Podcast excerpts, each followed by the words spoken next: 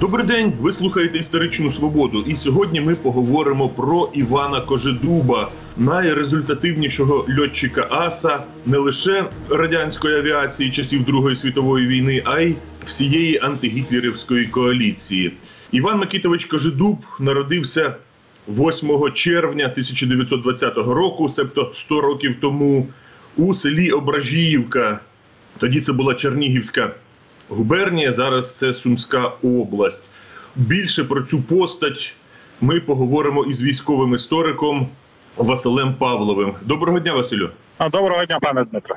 Давайте от спочатку поговоримо взагалі про радянську авіацію е, того періоду. У Сталінському радянському Союзі був такий культ авіації, льотчики. Це були так сталінські соколи, їх називали. Взагалі, це, це, була така сфера дуже пропаганду вмонтована. А що було за цим от пропагандистським фасадом? Наскільки потужною була радянська авіація? Е, Якщо казати е, максимально відверто, то радянська авіація була е, доволі таки потужною, і в цілому її рівень розвитку відповідав рівню розвитку всіх радянських збройних сил, рівню розвитку радянської промисловості з усіх їх плюсами і мінусами в радянському союзі. Ставка була зроблена настільки на ексклюзивність підготовки, ексклюзивність технічних виробів, скільки на масовість їх виробництва, простоту виробництва і можливість е, безпосередньо масового використання в умовах е, світової майбутньої світової війни, і відповідно вся підготовка як майбутніх льотчиків, майбутніх парашутистів, вона велася максимально доступними е, засобами, е, максимально масова, і якраз е, той самий Іван Кожедуб і став продуктом цієї масової підготовки радянських радянської молоді до майбутньої військової служби, в тому числі в авіації напередодні Другої світової війни. Він, як і багато радянської молоді і майбутніх радянських льотчиків, пройшов через систему аероклубів. Але слід зазначити, що, скажімо так, радянський союз не був унікальним. У цій ситуації такі саме пульт авіації ми можемо спостерігати і в інших тоталітарних державах того часу, безпосередньо в Італії, в нацистській Німеччині, і так само людину, з якою найчастіше за все порівнюють е, Кожедуба Еріка Хартмана. Ерік Хартман так само е, свою військову підготовку, пілотну підготовку розпочинав у планерській школі на планерських курсах. Тобто тут аналогії дуже прості і дуже очевидні. І все-таки, от щодо Івана Кожедуба, ви кажете, була масова підготовка, але з цієї масовості Іван Кожедуб е, вирізняється. Це така постать. І от, якщо говорити про його талант, про льотчика Аса, талант це таке неочевидне співвідношення між вродженими і набутими якостями. З одного боку, безперечно, треба мати хист, а з іншого боку, і добрих вчителів. От у випадку з Кожедубом, що відіграло вирішальну роль, як на вашу думку? Випадку з Кожедубом, в принципі, я думаю, що більшу роль відіграв безпосередньо досвід його участі у боях, і досвід, і цей досвід помножений на, скажімо так, на ту підготовку, яку він вже мав. А також слід е, згадувати те, що ну Кожедуб вважав себе одним з учнів е, Олександра Покришкіна і вважав, що він використовує там його методику ведення повітряного. Але що стосується самого Кожедуба, то тут слід зазначити, що асом він став не відразу. Для того, щоб збити свій перший літак, Кожедубу знадобилося 40 бойових вилітів. Лише в 40-му бойовому виліті він збиває свій перший літак. Він збиває 6 липня 43-го року німецький пікіруючий бомбардувальник Ю-87. Е, Через е, на наступний день він збиває ще один літак. А 9 липня він вже збиває два німецьких винищувачі, два Месершміта БФ-109. Тобто, як і в багатьох е, пілотів, е, як в багатьох асів, ну, наприклад, знов таки порівняння напрошується в сам в то з тим самим Хартманом, який так само почав свою кар'єру, бойову кар'єру відлік збитих літаків над Курською дугою. Е, також був потрібен певний час для того, щоб навчитися літати, навчитися літати безпосередньо на тому самому літаку, на тому літаку, який в тебе є, знати його сильні та слабкі сторони, е, винайти, скажімо так, якусь власну методу. Е, Що стосується е, Кожедуба, то, наприклад, е, згадують, що е, він ну, така хрестоматійна фраза, що він намагався відкривати вогонь з 200-300 метрів. А навчився він цьому, перебуваючи вже безпосередньо підготовці на підготовці до відправки на фронт в Іваново в навчальному полку. Коли він ну це знов таки це легенда. Бачив вперше. Він побачив справжній месершміт, який стояв в цій школі, і е, крокуючи до столової, він виміряв його, бачив його силует і шукав, скажімо так, відстань, з якої він може влучити в нього. І наскільки я так розумію, що от в липні 43-го в нього він, скажімо так, вже набив руку. Хоча безпосередньо для нього найбільш вдалим стосовно збитих літаків буде період від 30 вересня по 29 жовтня 43-го в битві за Дніпро. Е, Тоді він, скажімо, за цей місяць він зіб'є найбільшу кількість літаків. Ну, якщо ми беремо відрахунок по, е, по місяцям. Так само слід згадати, що днів, коли він збивав е, два і більше літаків, в нього було, якщо не помиляюсь, близько 15 днів. Е, так само був в нього один день, коли він збив чотири літаки. Карколомна кар'єра Івана Кожедуба. Він почав війну сержантом, а закінчив майором і двічі героєм Радянського Союзу. Невдовзі після закінчення війни став тричі героєм. От секрет його успіхів е, в цей період. От ви сказали, що він ще, будучи курсантом, придивлявся, примірявся до е, трофейного, так я розумію, Месершміта. Але ж, ну, мабуть, багато курсантів це робили. А все-таки, може, ще щось, от як йому так от карта лягла, як то кажуть. Давайте от щодо стосовно карколомності кар'єри. Ніякої карколомної кар'єри в Кожедуба не було. Це була в принципі звичайна кар'єра радянського е, пілота, який вдало воював в роки Другої світової війни. Е, що стосується безпосередньо Кожедуба, на фронті Кожедуб був від березня 43-го по квітень 45-го року, тобто лише два роки. Е, До цього 41-42 рік він провів в е, навчає в інструкторській школі в, в Чимкенті. Він там займався тим, що готував інших пілотів, і лише в 42-му році його направляють безпосередньо на навчання. В 43-му році він попадає до бойової частини. І е, в березні 43-го він отримує військове звання лейтенанта після того, як він випускається. Це абсолютно звичайна практика. І завершує війну він майором. За два роки він абсолютно спокійно отримує така кар'єра в більшості радянських асів, які мали таку саму або таку саму ефективність, або приблизно таку саму кількість збитих літаків. Е, Тому казати, що він там чимось відрізняється своєю кар'єрою від е, інших радянських асів, я б е, не став. Те, що стосується його результативності, то слід зазначити, що він, як і більшості радянських асів, які отримали право на вільну охоту, от відразу слід таке зазначити, він е, це і використовував, тому що в радянському союзі була доволі таки чітка практика використання винищувальної авіації. Головне їм завданням було не знищення німецької винищувальної авіації, а знищення е, німецьких бомбардувальників. Е, знищення німецької винищувальної авіації стає головним для радянської авіації лише наприкінці 44-45 році. Е, До цього моменту головними цілями були німецької е, німецькими цілями були німецькі бомбардувальники, і це якраз е, і підтверджується бойовим рахунком Кожедуба, що серед його серед збитих ним літаків приблизно однакова кількість збитих. Бомбардувальників і збитих винищувачів. Так само в нього є велика кількість збитих фоків-вульфів 190-х, але не слід забувати, що це не був винищувач в прямому розумінні цього слова. Е, Були і бомбардувальні його модифікації, і штурмові модифікації. Тут є ще один цікавий момент, який е, не дуже часто згадують, але його слід враховувати. Е, В радянському союзі е, радянські пілоти і взагалі інші е, військовослужбовці отримували преміювання за знищену ворожу техніку. І від е, 43-го року була чітка градація, чіткий цінник за збиті літаки. Що за збитий бомбардувальник виплачувалась премія у півтори тисячі карбованців, за збитий винищувач у премія у тисячу карбованців. І відповідно, скажімо так, збивати бомбардувальники було вигідніше і ну з одного боку ще й простіше. Е, І окрім того, така задача ставилася радянським командуванням. Тобто головною ціллю були бомбардувальники, е, пікіруючі бомбардувальники, які діяли безпосередньо над полем бою і заважали радянській піхоті, радянським танкам.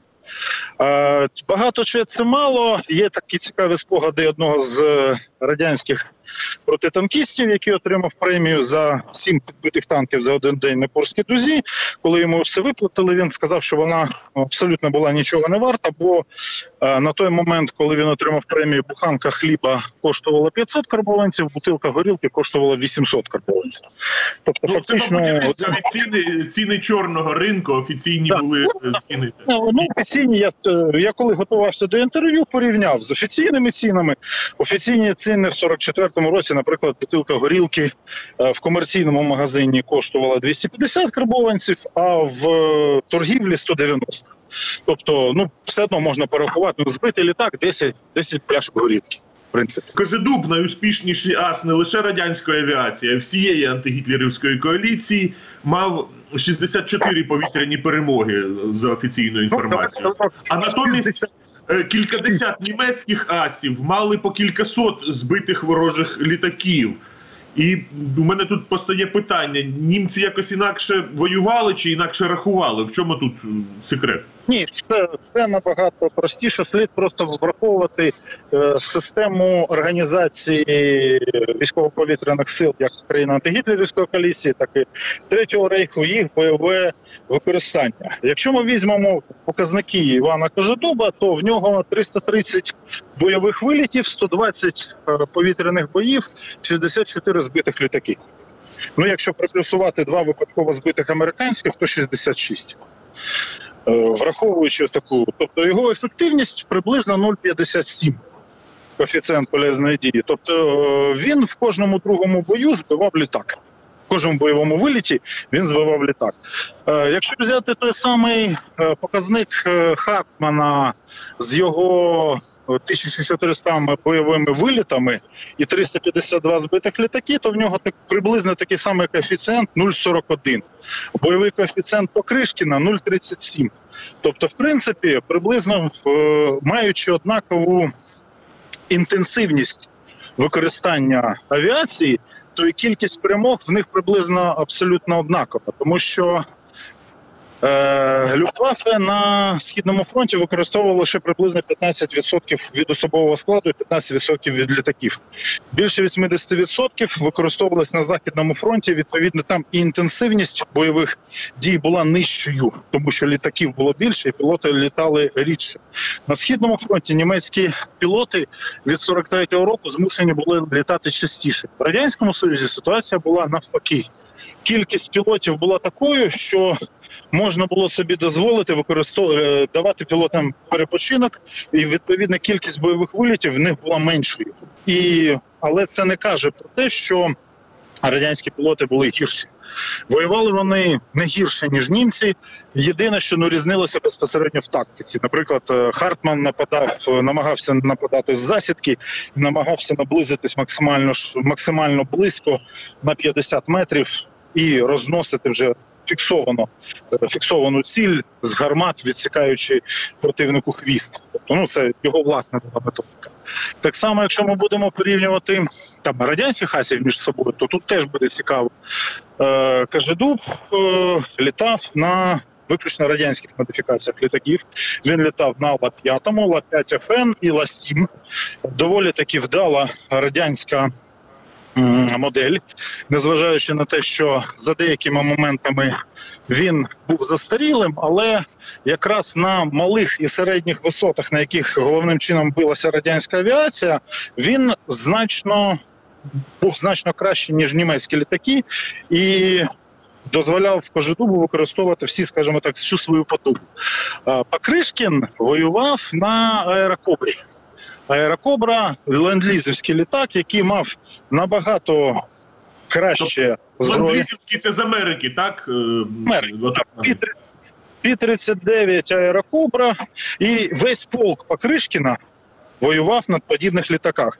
І всі наступні радянські аси, ну скажімо так, після Кожедуба і Покришкіна, у першій десятці п'ять пілотів, які воювали на аерокоптері, які воювали в одному полку з Покришкіним, які воювали ну фактично на найкращому літаку е, з радянського боку східного фронту, який мав радіостанцію, який мав е, потужне озброєння, який має потужне бронювання, тобто був краще ніж той самий Ла, ну, Ла 5 Ла 7 і Кожедуб тут якраз, скажімо так, виділяється з цієї когорти. Я б для себе Кожедуба поставив би краще ніж Покришкіна, хоча Покришкін для того самого Кожедуба вважався вчителем. Е, Згадує дуже часто зошит Покришкіна, в якому він якраз обґрунтував з радянського боку методику вільної охоти. Е, І якраз саме за цією методикою і були сформовані полки вже е, спеціальні полки винищувальної авіації, які діяли наприкінці 44-45 роках, де і воював якраз вже завершував свою кар'єру по кришки. Там він значно збільшив свій рахунок, якраз е, діючи як вільний мисливець, використовуючи вже всі свої весь свій набутий досвід. Якщо у Другу світову е, війну Іван Покриш і даруйте Іван Кажедуб був льотчиком-винищувачем, то під час Корейської війни він уже е, був командиром, командував авіадивізією. Це війна в Кореї, це м, е, 50-ті роки, перша половина. От він воював на боці північнокорейських військ. Е, Наскільки успішним був е, Іван Кожедуб як воєначальник? Іван е, тут вже за Івана Кожедуба каже результативність цієї самої дивізії за радянськими даними. Було збито більше 200 американських винищувачів американських бомбардувальників. Сама дивізія втратила близько 30 літаків. Те місце, де діяла ця дивізія, американці називали алея мігів. Е, І якраз використання цієї радянської дивізії міг 15 міг 15 однієї з найперших, вона давала, скажімо так, північно-корейським військам значну перевагу відчуття безпеки від повітря. Е, взагалі, роль Кажедуба, ми тут ну, мало що про це знаємо. Знаємо лише якісь фактивні форма, фіктивні, фактичні формальні показники. Е, є легенди про те, що нібито сам Кожедуб у порушення наказу Верховного Головнокомандувача літав в небі, називаючи те, що він є цифрою 9, і 10 і навіть 17 літаків, але це нічим не підтверджується, і той самий Кожедуб ніколи, скажімо так, про це не згадував. Я не думаю, що ну, якщо б такі перемоги були, особливо після того, як там змінилася ситуація політична в радянському союзі, і зараз, скажімо так, коли Росія робить свою міфотворчість, я не думаю, щоб про це не було згадано. Тому ми можемо казати, що його дивізія воювала успішно, мала значні успіхи у протистоянні реактивної авіації. Відповідно, можемо сказати, що як командир Кожедуб проявив себе з найкращого ладу, з найкращого боку, тому що на той момент він вже був пройшов дуже багато, скажімо так, командних посад. Після війни в Кореї він закінчення академії. Він ще декілька років е, командував авіацією Ленінградського військового округу і Московського військового округу, які були доволі таки престижними військовими посадами в СРСР. Іван Кажедуб, його місце в українській історії.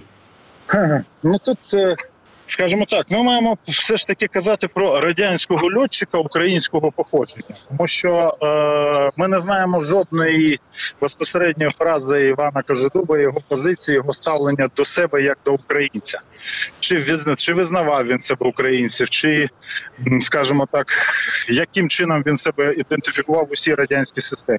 Скоріше за все, це якраз чіткий продукт того покоління, яке у 20-х, 30-х роках народилося у 20-х, виховувалося у 30-х і повністю потрапило в радянську парадигму. В українській історії ми маємо його чітко відзначати як одного, як ви вже сказали, це це українець за походженням, один з найкра... ну, точніше найкращий ас антигітлерівської коаліції е, Другої світової війни. То фактично цим, цим він самим він себе і позиціонував. Я б його, скажімо так, не намагався давати йому якісь там питому українські ваги, а відзначав ознаки, скажімо так, а відзначав його безпосередньо як професіонала своєї справи, хоча й воював він у державі, яка у свій час окупувала територію Української Народної Республіки. Дякую. Це була історична свобода із військовим істориком Василем Павловим. Ми говорили про Івана Кажедуба. 8 червня минає 100 років з дня його народження. Передачу провів Дмитро Шурхало. На все добре.